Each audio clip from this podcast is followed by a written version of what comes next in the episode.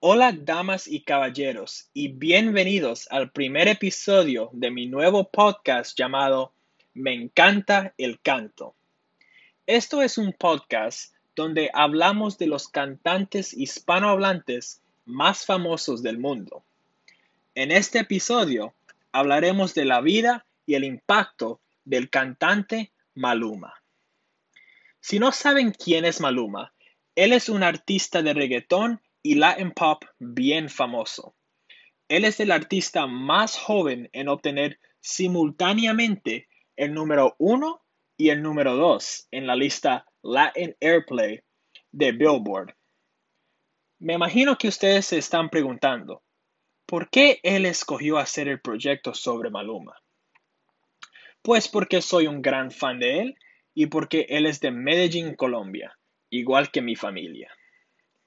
El verdadero nombre de Maluma es Juan Luis Londoño Arias.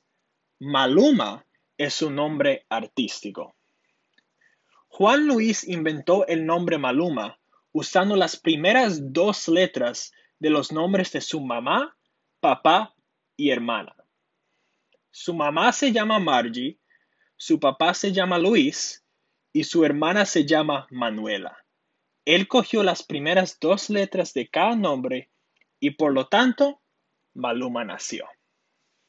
Si quieren jugar un juego, pueden escoger las primeras dos letras de los nombres de su mamá, de su papá y de su hermana o hermano y pueden hacer su propio nombre artístico.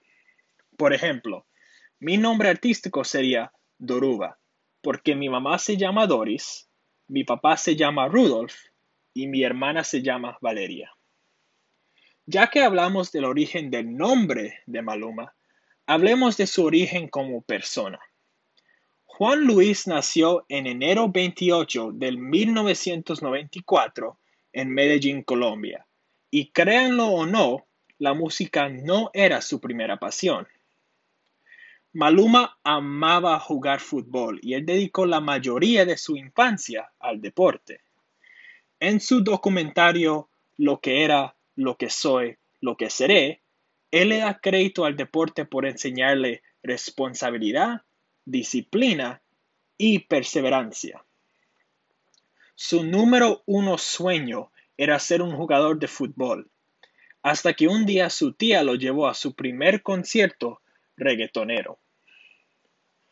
Maluma y su tía siempre escuchaban música reggaetonera en el carro pero después de ese concierto, Maluma decidió que él quería ser reggaetonero. En sus cumpleaños, él le pidió a su tía que lo ayude a grabar una canción. Entonces su tía llamó a un productor que conocía y a los 15 años Maluma grabó su primera canción llamada No quiero. Esa canción sorprendió a varios productores de música y le propusieron grabar un álbum, con una excepción.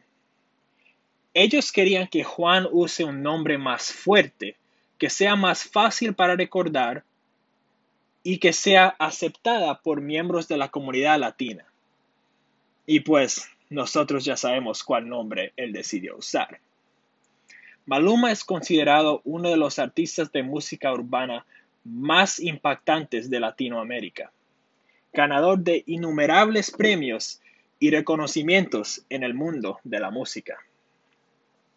Las canciones Vete pa' acá y Chantaje fueron nominadas por los Latin Grammy Awards en el 2017 y la canción FAME ganó el Latin Grammy en el año 2018.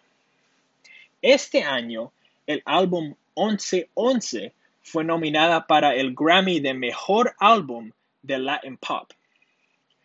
Obviamente, el mundo piensa que Maluma tiene un talento extraordinario y es difícil no estar de acuerdo. Personalmente, mi favorita canción de él se llama HP. Es una increíble canción que siempre me pone en un modo para bailar. La primera canción de Maluma que escuché fue Felices los Cuatro. Cuando escuché esa canción, ahí mismo pude decir que este hombre tiene gran talento y me fascina que la mayoría del mundo también lo cree. A pesar de la fama que él ha cogido, Maluma aún sigue muy conectado a sus raíces colombianas. En varias entrevistas, Maluma ha mencionado cuánto extraña Colombia por su cultura y su comida. Maluma también ha mencionado su conexión a su religión católica y cómo su espiritualidad lo ha ayudado en su vida. Bueno, muchas gracias por tomar el tiempo para escuchar este podcast y les deseo a todos mucha salud, a ustedes y a sus amados durante este tiempo difícil. Hasta luego.